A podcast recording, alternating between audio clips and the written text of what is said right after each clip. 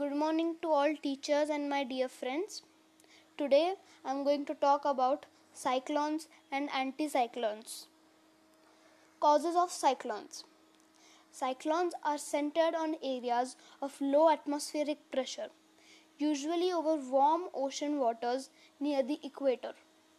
The warm, moist air over the ocean rises from the surface in the upward direction, resulting in the formation of the low pressure zone over the surface. Effects of cyclones.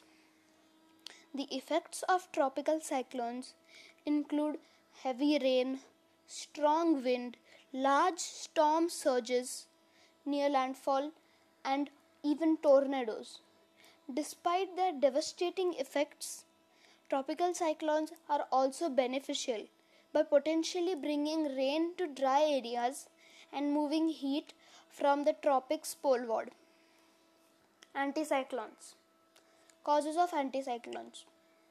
Anticyclones form from air masses cooling more than their surroundings, which causes the air to contract slightly, making the air more dense.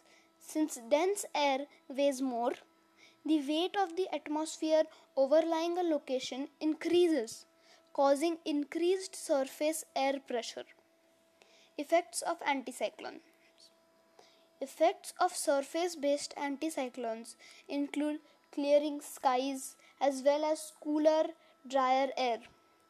Fog can also form overnight within a region of higher pressure. That's all I wanted to say. Thank you for listening to it. Have a great day.